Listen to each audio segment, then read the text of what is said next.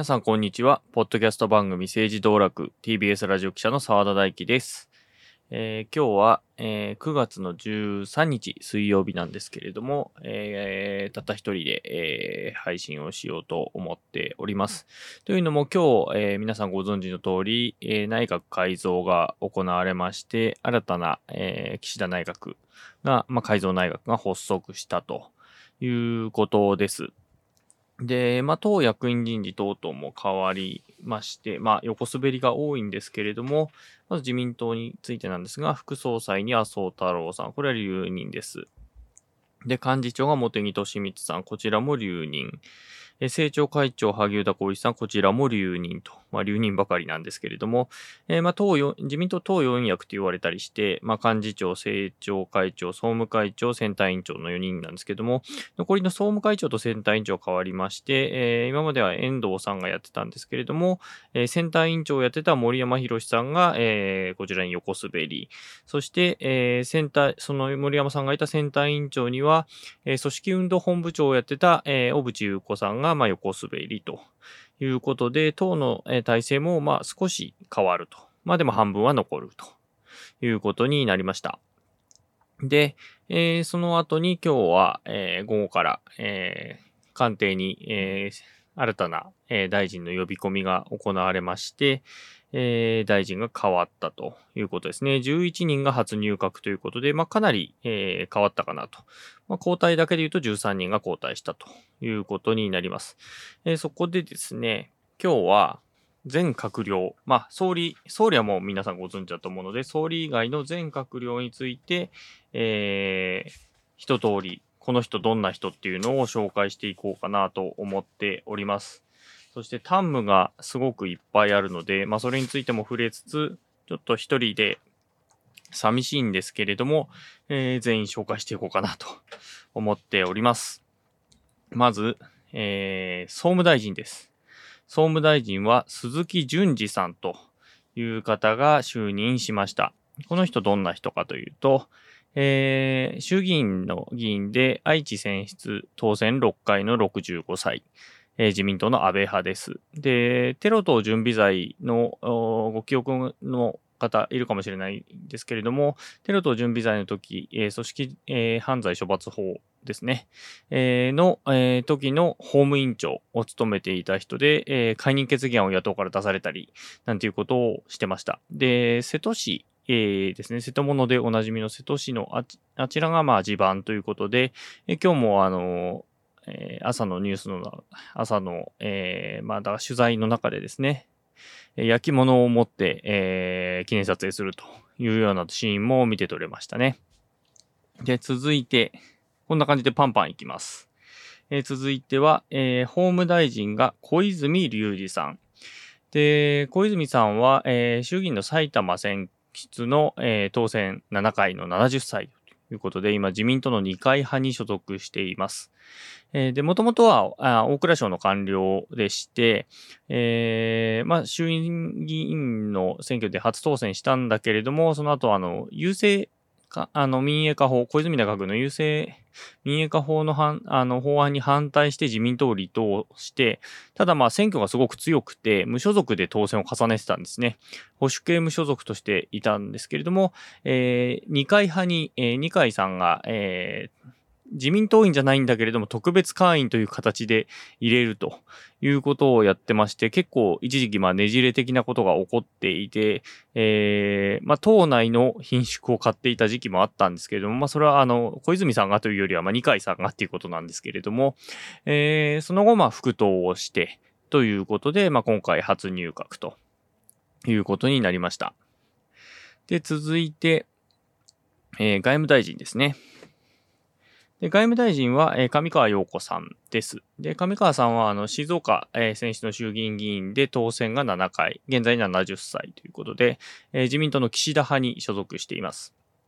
で、東大を出た後に、えー三菱総研に入りまして、その後、まあ、ハーバードの、えー大学院に留学したりとかして、えー行政学の、まあ、修士号を持っているということですね。で、第一次安倍内閣では、まあ、少子化担当大臣とか、福田内閣でも、まあ、再任されると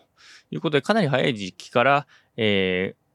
大臣は経験しているということですね。で、まあ、一番まあ、有名というか、えー、なのが、まあ、第二次安倍内閣の時に法務大臣を務めていた時に、まあ、オウム真理教の朝原将校、えー、死刑囚ら、えー、複数の幹部の死刑執行のサインをしたと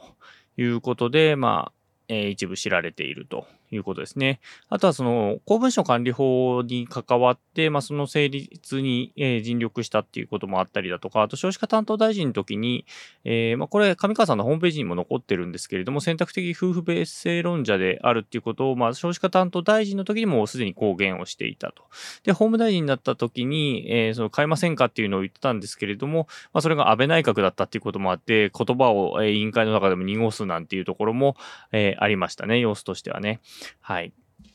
ということですね。で、えー、同じ岸田派の林義正さんが代わって、まあ、上川さんになったということになります。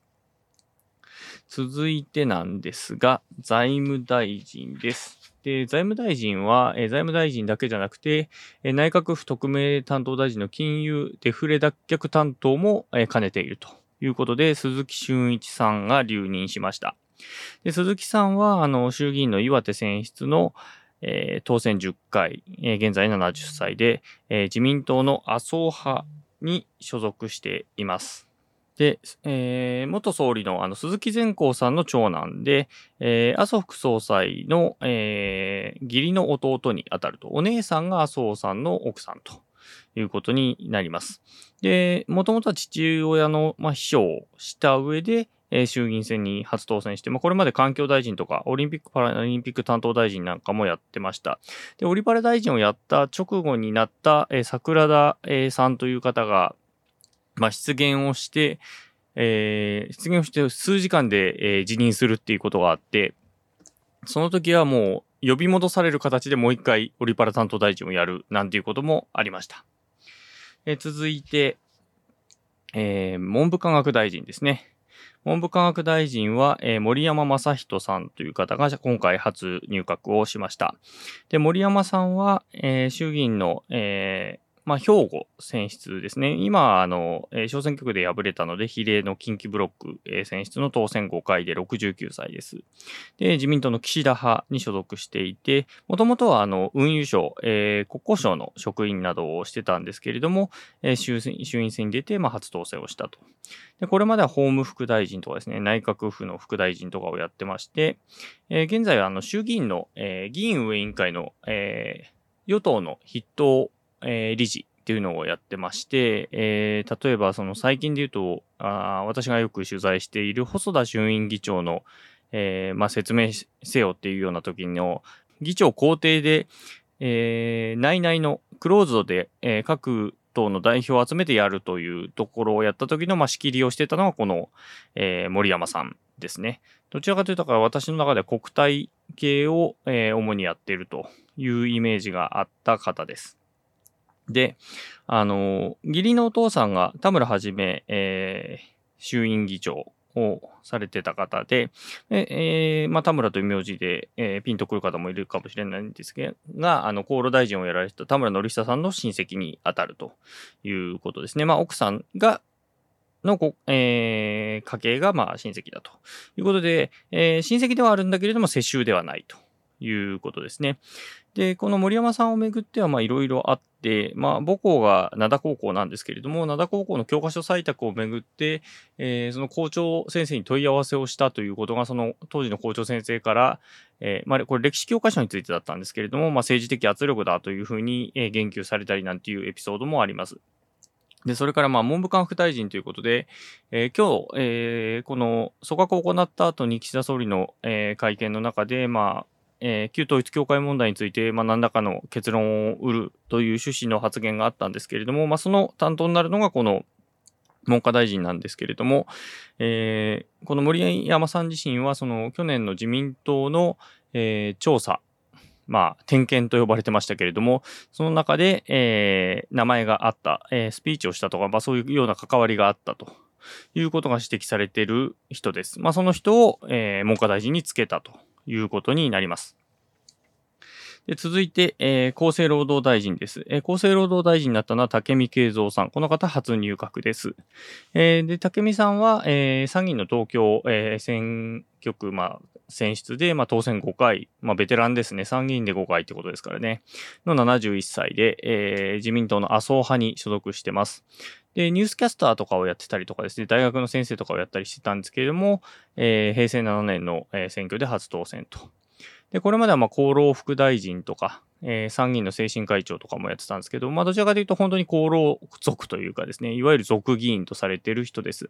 で、お父さんの竹見太郎さんっていう方は、もともと日本医師会の会長で、結構あの、当時の、えー、厚労行政、えー、ですね、当時の厚生省ですかね、と、まあ結構バチバチにやってたので、喧嘩太郎とか呼ばれたりとかですね、あとは、その、日本医師会の中でやっぱ絶大な権力があったので、竹見天皇なんていうふうに呼ばれたりもしていた、まあ、有力者だったということですね。で、竹見慶三さん自体は、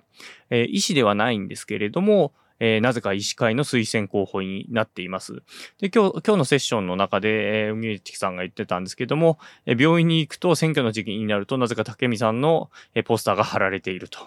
いうぐらい、まあ、要するに医師会にやはり強い影響力が、えー、持っている方です。で、パイプも強く強い。一方でやっぱりそういう強い方が、えー、まあそことも関わる厚労行政に入るということになります。政策的には当然強いんだけれども、利害関係も当然あるので、えー、果たしてどういう、えー、政策をしていくのかっていうところ、まあどういう発言になっていくのかっていうことも含めてちょっと注目したいなというふうに思います。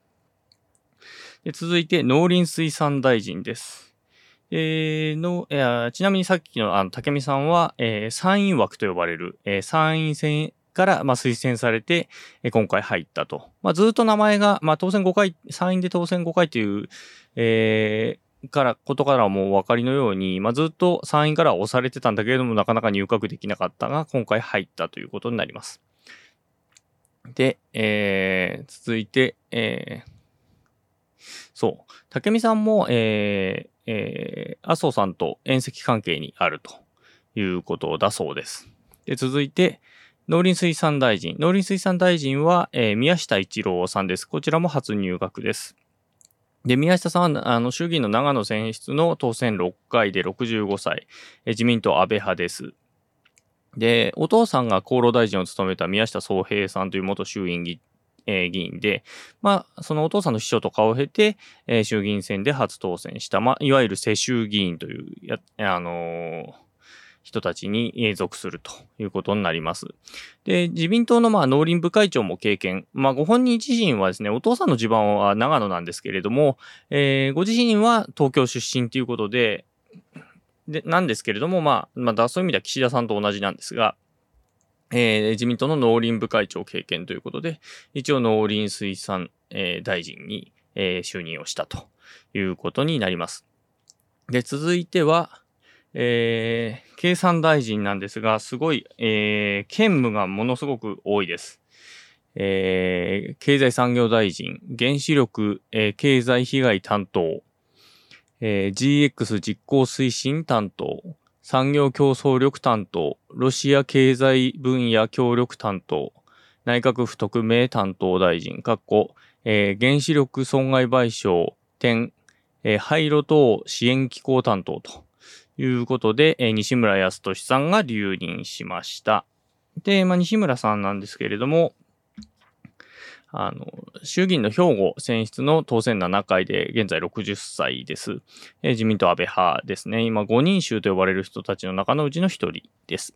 で、もともとあの、旧通産省、えー、現在の経産省の、えー、官僚でして、まあ、そこから、えー、衆議院選に出て、まあ、初当選をしたということになります。安倍政権では、その内閣副大臣やったりとか、まあ、自民党の総裁候補もなってましたよね。で、経済再生担当大臣で、新型コロナの時の担当大臣もしてまして、連日会見をしていたことで、まあ、記憶にある方もいるかなというふうに思います。で、吹田明さんという、えー、元、えー、議員の娘婿なんですけれども、まあ、地盤が違うということで、まあ、これは世襲には一応当たらないかなというふうに思います。で西村大臣をめぐっては、まあ、去年でしたかね、あの、ずっと、えー、外遊をしたときに、えー、各地の女性の写真を撮って、世界美人図鑑というタイトルをつけて、え、写真を自分のホームページに投稿してたっていうことが、ま、批判されて、それを削除するなんていうエピソードもありました。で、続いて、えー、国土交通大臣です。で、国土交通大臣もこれは兼務がついています。えー、水循環政策担当、国際園芸博覧会担当っていうのが、えー、兼務でついています。えー、これは斉藤哲夫さん、えー、公明党ですけれども、まあ、留任です。で斉藤さんは衆議院の今、広島選出の当選10回の71歳。もともとは比例選出だったんですけれども、えー、自民党の、えー、議員が、まあ、不祥事があって、えー、代わりに、え、代わりにというかですね、そこのところの、え、空いた選挙区に、え、出るということで、出て当選をしたということですね。で、公明党の副代表でもあります。えー、で、建設会社の勤務を経て、えー、衆院選で初当選して、これまで環境大臣とか、まあ、党の幹事長とか、えー、政調会長とか、そういったところ、まあ、要職を歴任してきました。で、理系の、えー、国会議員でして、工学博士でもあるということです。で、続いて、えー、なんですが、環境大臣。で、内閣府、えー、特命担当原子力防災も兼ねています。えー、伊藤慎太郎さん初入閣です。で、伊藤さんは当選7回の70歳で自民党麻生派に所属してます。で、大学の教授なんかも経まして、東北福祉大だったと思いますけれども、えー、あ宮城選出の、え、議員です。で、東北福祉大の教授とかを経て、まあ、衆院議長を、え、務めていた、え、父親の、えー、総一郎さんの、え、が亡くなって、まあ、それを後を引き継ぐ形で、えー、初当選をしたという議員です。で、まあ、伊藤慎太郎さんはずっと、この、ここ最近のま入閣候補で麻生派が推す議員の中ではいつも名前が出る、まあ、竹見慶三さんと共に名前が出る二人だったんですけれども、なかなか入閣をしないという形だったんですが、今回ようやくの初入閣になったということになります。で、続いて防衛大臣。防衛大臣は木原稔さんです。で、木原さんは、えー、衆議院の熊本選出の当選5回、54歳です。で自民党の茂木派に所属しています。で、日本航空の勤務を経て、えー、衆院選で初当選。で、防衛政務官とかを、えー、務めてまして、えー、党内ではまあ防衛族の、えー、一人というふうにされてまして、まあ、それが、あの、その木原さんが、えー、今回防衛大臣に就任をしたということになります。で、続いてなんですが、えー、内閣官房長官ですね。こちら留任ですけれども、えー、合わせて沖縄基地負担軽減担当、拉致問題担当も兼ねています。えー、松野博一さんです。えー、先ほども言った通り留任です。で、松野さんは、えー、衆議院の千葉選出の当選8回で61歳。で、安倍派です。これも5人衆のうちの1人です。で、会社員とか松下政経塾を経て、えー、衆院選で初当選しまして、えー、安倍内閣で7年前に文科大臣として初入閣しました。ずっと文教族と呼ばれる文科行政に、えー、精通している、えー、議員ということになります。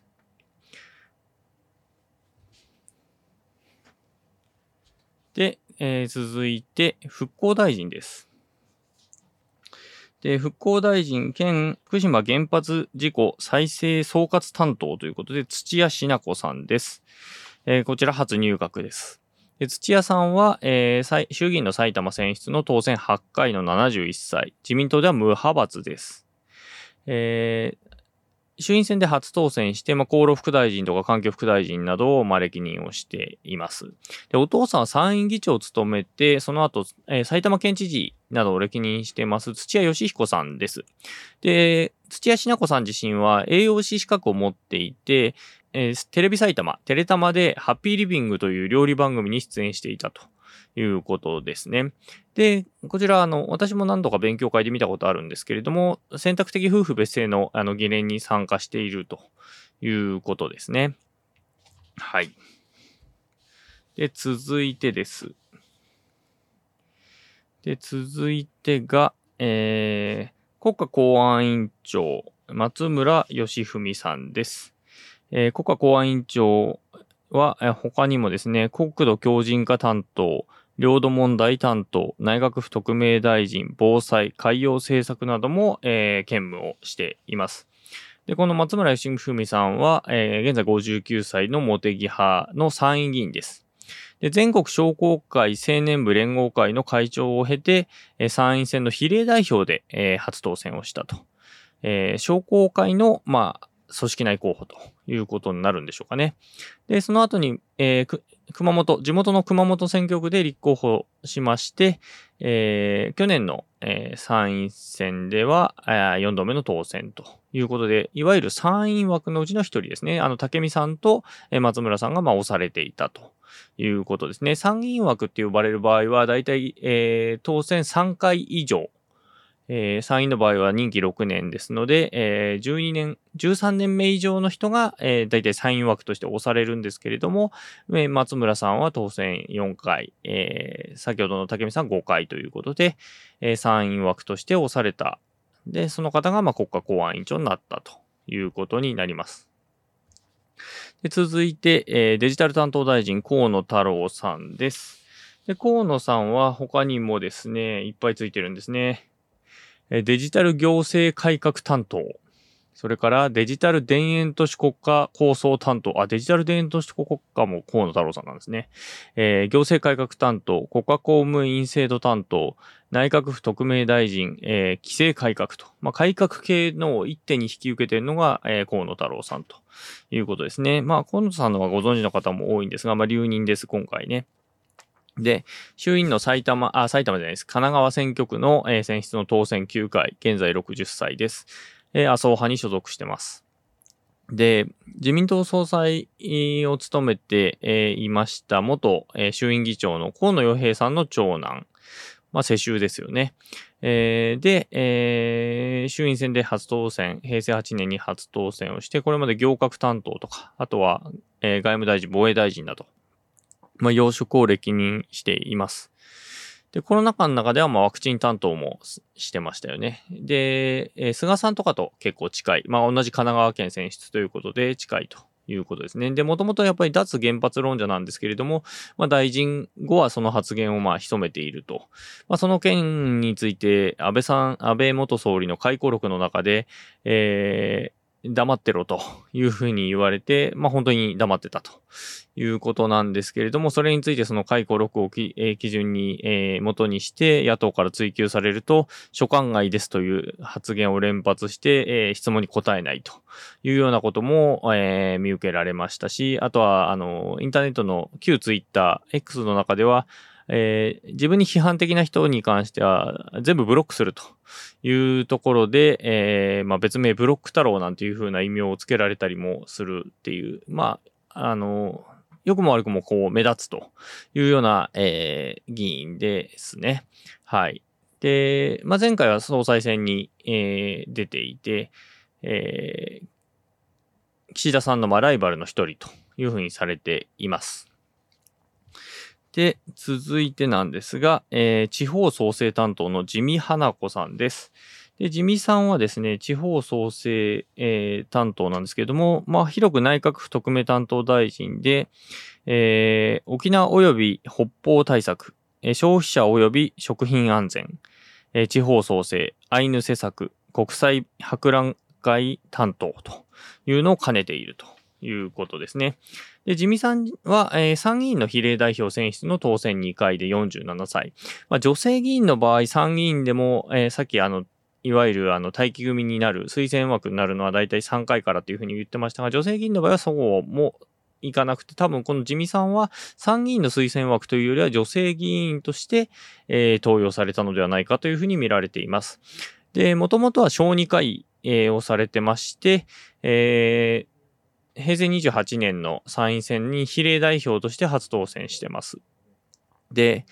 えー、まあ、内閣府の政務官とか、えー、厚労大,、えー、大臣の政務官を務めていまして、あの、ダイヤモンド、コロナのダイヤモンドプリンセス号の頃に、えー、政務官として、えー、船に乗船したりもしています。で、お父さんは、えー、郵政大臣を務めた、えー、自見正三郎さん。えー、もともと自民党だったんですけれども、まあ、郵政解散の時に、まあ、党を離党して、えー、その後は国民新党を作って、民主党政権で閣僚を務めていたということですね。で、自見さんの、えー、パートナーは、えー、橋本学自民党の衆院議員です。で、自見さん自身は日本医師会の組織内候補でして、参議院の比例代表で当選をしているという人です。どちらかというと、えー、子ども家庭庁を作るときに、えー、菅内閣だったんですけども、えー、かなり、えー、菅さんに対して作るべきだ、作るべきだっていうのは、あの、木原誠二さんとか山田太郎議員とか、えー、3人ぐらいを中心になりながら、えー、まあ、ロビングというか、まあ、えー、菅さんに、えー、迫っていたというのがこの地味さんです。で、続いて、えー、子供政策担当の加藤あゆ子さんです。で、加藤あゆ子さんにもいろいろな、えー、担当がついてまして、子供政策、少子化対策、若者活躍、男女共同参画、女性活躍担当、共生社会担当、孤独孤立対策担当の、えー、内閣府特命担当大臣と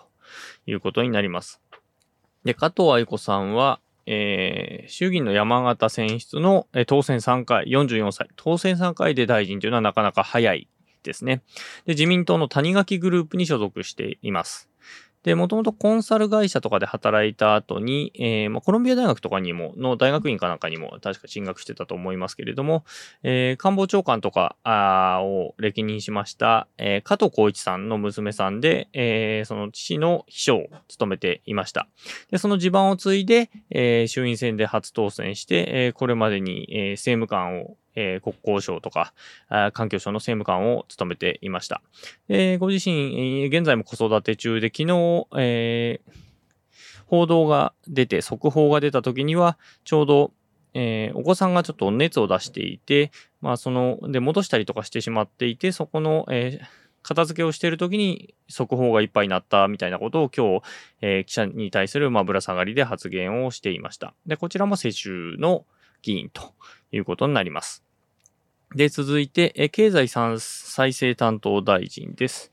こちらは新藤義孝さんです。で、経済再生担当だけじゃなくて、たくさんまたついてまして、新しい資本主義担当、スタートアップ担当、感染症危機管理担当、え全世代型社会保障改革担当、内閣府特命担当大臣で経済、え、財政政策担当ということでいっぱい担当がついていると。いう議員です。で、新藤さんはですね、あの、えー、衆議院の埼玉選出の当選8回の65歳、えー、自民党茂木派の事務総長を務めています。で、埼玉の川口市の市議会議員とかを経て、え衆院選で初当選して、え総務大臣も務めています。で、安倍さんに、安倍元総理に非常に近い、え議員とされて、保守系の議員とされてまして、あの、現在、あの、衆議院の憲法審査会の与党の筆頭幹事を務めています。で、きょえっ、ー、と、今日実は、えー、裁判所の、弾劾裁判所の裁判があって、その検察側、いわゆる、えー、訴追委員と呼ばれるんですけれども、検察側をの議員、えー、委員、それを務めるのは国会議員なんですけれども、その筆頭をこの新藤さんがやってたんですけれども、なので、新藤さん来るのか来ないのかなと思ってたら、さすがにやっぱり呼び込み、えー、閣僚の呼び込みがされる時間とちょうど、えー、だだかぶりをしていたということもあって、えー、差し替えになっていましたね。新藤さん今日はいらっしゃいませんでした。多分このまま外れるんだと思います。あの、裁判官の弾劾裁判所の卒員は多分外れるのかなというふうに思います。で、えー、直近で言うと LGBT 理解増進法の、えー、いわゆる修正案を取りまとめたのもこの新藤さんです。まあ、政策通というふうにして知られていますが、まあ、かなり保守的な立場の人というふうに、えー、言われています。で、同じく保守的な立場というところのつながりもあるんですが、えー、経済安保担当大臣は、えー、高市早苗さんが、えー、今回留任しました。あ、ちなみにあの、先ほどの新藤さんは、えー、再入閣になりますね。えー、一度、総務大臣やってますので。で、えー、高市早苗さんは経済安全保障担当、えー、内閣府特命担当大臣、クールジャパン戦略、知的財産戦略、えー、科学技術政策、宇宙政策、経済安全保障担当ということになります。で、高市さん、まあ、もう本当にご存知の方、よく、あのー、以前からもね、かなりテレビによく出られるか、タイプ、えー、出られる、えー、国会議員だったということです。えー、ので、まあ、よく見たことあるなという人は多いと思うんですけれども、衆議院なら選出の当選9回の現在62歳、えー、自民党では今は無派閥で活動をされています。で、平成5年の選挙で、まあ、無所属で初当選して、その後、新進党、旧新進党とかを経て、え、自民党に入党したという経歴をお持ちです。で、安倍元総理と近くて、えー、前回のあの総裁選の時は安倍さんの、えー、後ろ盾もあって立候補して、えー、いますと。いうことですね。で、安倍内閣でも重用されていて、まあ、総務大臣務めていたり、あるいは自民党のまあ政調会長なんかを務めています。で、今回のあの、今年の通常国会の中ではかなり、話題になったあの放送法をめぐる、えー、文書ですね。で、その総務大臣時代のまあ元部下が作った文書について、これは捏造だと。いや、官邸から横やりがあったっていうような話が出てきた、あの文書が、まあ、今回出たわけですけれども、それについては捏造だというふうに、えー、大臣として言ったということが、まあ、話題になりました。で、以上の19人が今年の、今年のというか、今日の新たに発足した岸田内閣の夫人ということになります。まあ、これに、えー、総理と大臣として岸田文雄さんが入るということになります。で、まあ、何度か触れましたけれども、まあ、世襲がどのぐらいいるかなっていうのを調べてみたところ、えー、内閣では、まあ、この世襲の定義はなかなか難しくて、その、遠赤関係、えー、つまり、奥さんのお父さんが議員だ議員だったとか、えー、親戚が議員だったとかっていうのがある、あったりもするのですが、まあ、まあ、今回ここでの定義で言うと、えー、その、えー、地盤を引き継いだという人はどれぐらいいるかということで、えー、見てみましたと。で、まあ、あのー、まあ、土屋品子さんとかは、これ地盤を引き継ぐというのはどういうことなのかというのはなかなか難しいところではあるのですが、まあ一応、県知事だったということで、まあ全県が、えー、選挙区だったと。で、まあもともと参議院だったので、えー、埼玉の参議院だったっていうこともあって、まあ、全権が対象だったので、まあ、これも引き継ぐというふうに、えー、勝手に えー、位置づけましたけれども、えー、岸田内閣20人中、えー、今回で言うと、8人、20人中8人が、まあ、世襲の議員であると。まあ、親が、えー、国会議員であったということになります。で、私、あの、アフターシックスジャンクションという TBS ラジオで放送している番組の中で、男子校特集というのを以前やりました。えー、まあ、ぜひ、えー、今聞けるので聞いていただきたいんですが、その中でのまあ結論の一つとして、日本の支配層、えー、ですね、例えば、まあ、行政、行政だったり、まあ企業だったり、あるいはもちろん国会議員、えー、あと官僚のトップもあたりの人たちには、えー、男子校出身者がものすごく多いと。ですね。もうトップクラス、まあ大臣とか、まあ裁判所の長官とかですね、裁判官、あ最高裁の、えー、判事とか、まあそういった人たちの中には男子校出身者が多いということで、まあどのぐらいいるのかっていうのをいつも、えー、チェックするということを、毎回あの、内閣ができるたびにしてるんですけれども、今回は調べました。岸田改造内閣の男子校の出身者の数は、えー、9人ということになり、なっています。で、まあもちろん、あの、岸田総理を入れてということなんですけれども、えー、9人。で、全閣僚がま岸田総理入れて20人なので、20人中9人ということで、ほぼ半分になります。まあ、5割弱ということなんですけれども、ただここには、あの、女性議員が、あの、女性閣僚が入ってますので、女性閣僚5人を抜くと15人中9人ということで、えー、計算すると6割、男子効率が6割ということになります。で、まあ、岸田総理ぐらいの世代だとまだ男子校結構全国各地にあったんですけど、今、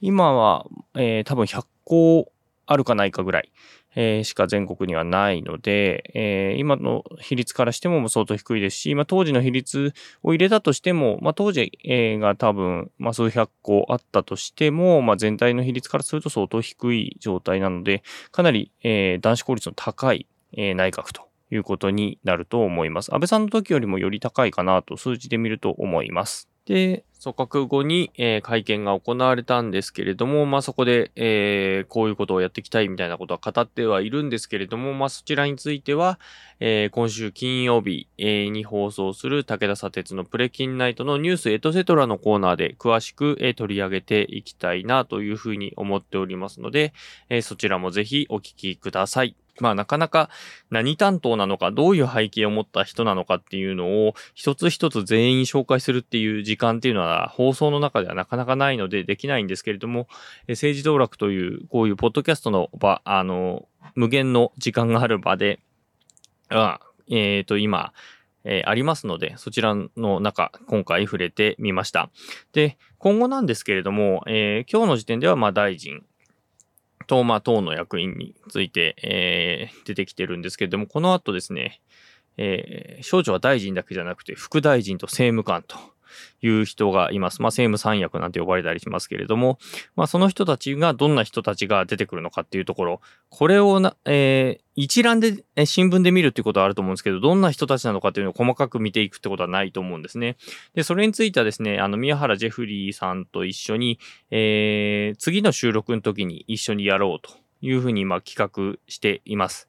なので、えー、来週、再来週の配信ぐらいで、その回ができるかなというふうに思っていますので、えー、かなりニッチな話がいっぱい出てくるかなというふうに思いますけれども、えー、そちらでまたお楽しみいただければなというふうに思っています。というわけで今日は岸田改造内閣全閣僚総ざらいということをやってきました。えー、いかがだったでしょうか？政治道楽では皆様の感想をお待ちしています。えー、旧、えー、ツイッター X では、ハッシュタグカタカナで政治道楽でつぶやいてみてください。えー、またメール、えー、もお待ちしています。S えー、アドレスは sd-tbsradio.tbs.co.jp sd-tbsradio.tbs.co.jp です。えー、今度ですね、11月11日に開催される、えー、文学フリマというイベント、あのー、まあ、同人誌などが、えー、販売される、えー、イベントがあるんですけれども、そちらの方にですね、TBS ラジオとして、えー、ブースを出すことが決まりました。で、その中で、えー、私が携わったあの、アトロクの、えー、高校劇人という冊子を販売しようと思っているんですが、それに加えてですね、今回は政治道楽で冊子を作って、えー、出そうというふうに、政治道楽人をえー、観光しようということで今準備を進めていますので、えー、もう本当にそこでしか売らない、えー、冊子になると思います。まあ、後々まあイベントとかあればね、そこで出す可能性は全然あるんですけれども、現時点ではその、えー、文学フリマだけで出す予定の、えー、冊子、政治道楽人を、えー、作ろうと思っておりますので、えー、11月11日、えー、土曜日に、えー、開かれる、えー、文学フリマ東京で、えー、ぜひお越しいただければなというふうに思います。これがまあ、活動資金ということで、えー、まあパ、パーティー券を買うように、政治資金パーティーのパーティー券を買うように、ぜひご協力いただけたらな、う嬉しいなというふうに思っております。というわけで、えー、今回はこの辺で、えー、ここまでのお相手は TBS ラジオ記者の澤田大樹でした。それではまた来週。ねえねえ、モトブルって知ってる？もうとぶるそうそうモトブル。もとぶるそうそうモトブルモトブル。そんな僕たちモトブルのレギュラー番組が始まりました。毎週日曜午後11時から配信スタート。歌あり涙ありの30分。ぜひお試しください